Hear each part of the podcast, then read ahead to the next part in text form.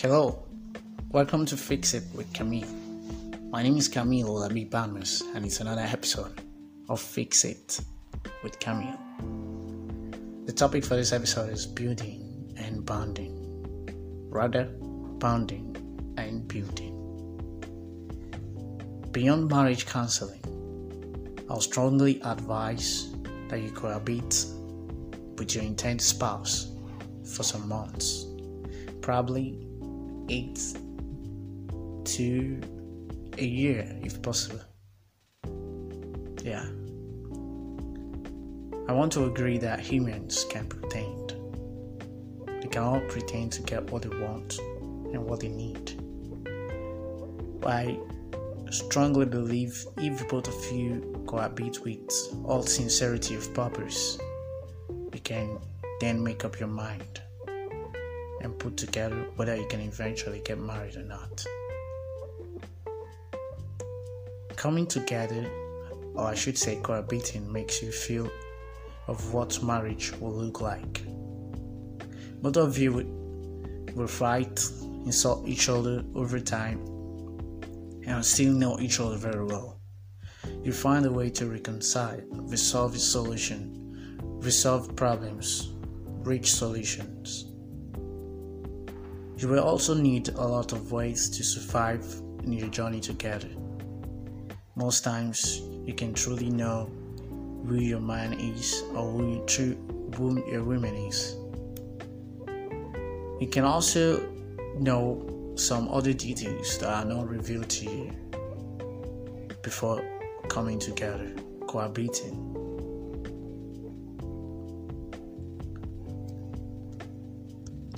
All of this cannot be known until you start living together. You should like to spend time together a weekend, and maybe some visiting 2-3 days. I don't see them as the right solution to getting to know each other better.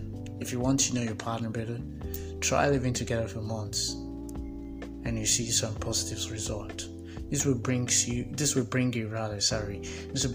solution. This will bring you to seeing more than you have seen, and more revelation on what you need to concentrate on with your partner, and how you guys can strengthen the intensity of your intimacy living together. There are a lot of glitz that can happen. Visiting, as I've said, cannot bring the best.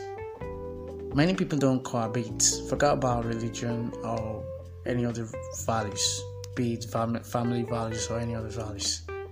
Most people cannot cohabit, and cohabiting doesn't mean you won't have a good marriage either.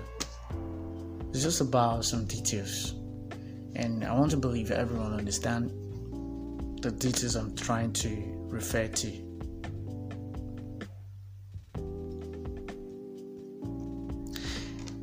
Most times, you need to take reality to face. Face it and take it. There's no point in pretending. Some of us, without even cohabiting, are already doing things same way. You're actually practicing the same religion, and you also go through some family values together. You just have to learn to live with each other, and it will be a great advantage for you when you get married. Nothing really will surprise you. You don't have a lot of surprises when you get married. You make your mind up already, and so has your spouse too. It's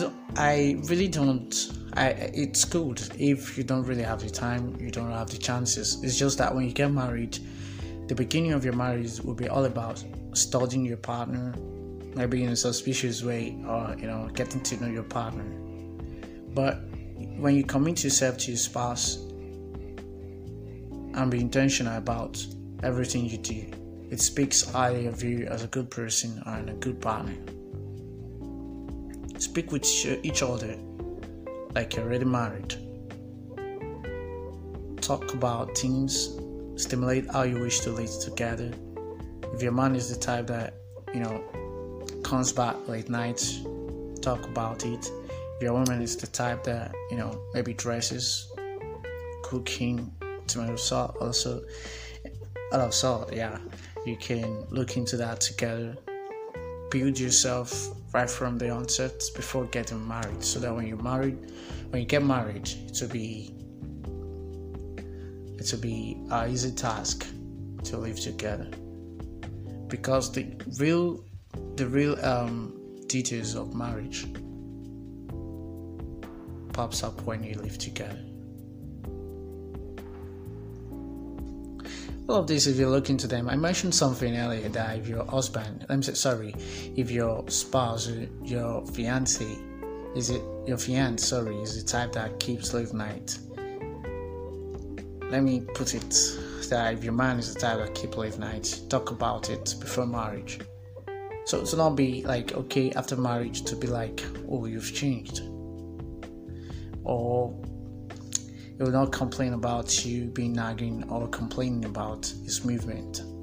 So if you treat all of this before marriage, you start knowing yourself, your friends, you keep the type of people you could keep closer, your mutual friends, man or woman. You don't hide all of these details. You don't hide the amount you hang. You trust yourself enough, to reveal something that it's secrets to each other right from onset. Then I think you can go from there.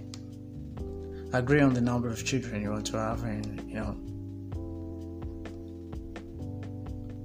try to bond and build together before tying the knot. Assess every other thing you can do. Bring every of them into practice. Living together will actually strengthen the bond in your relationship, and will help you build a better home for the future and for the relationship. So bonding and building, most especially before marriage, is very much important for every relationship. It helps you make decisions. It helps you become stronger. It helps you know the fact about your partner, and it also helps you to know exactly where to concentrate on. I'm talking about changes in your partner. So that's all about bonding and building together. Thank you for returning to the show. Thank you for listening. Thank you for having me again on this episode. It's Kameel Labibandus, your host. I'll talk to you next time. Goodbye.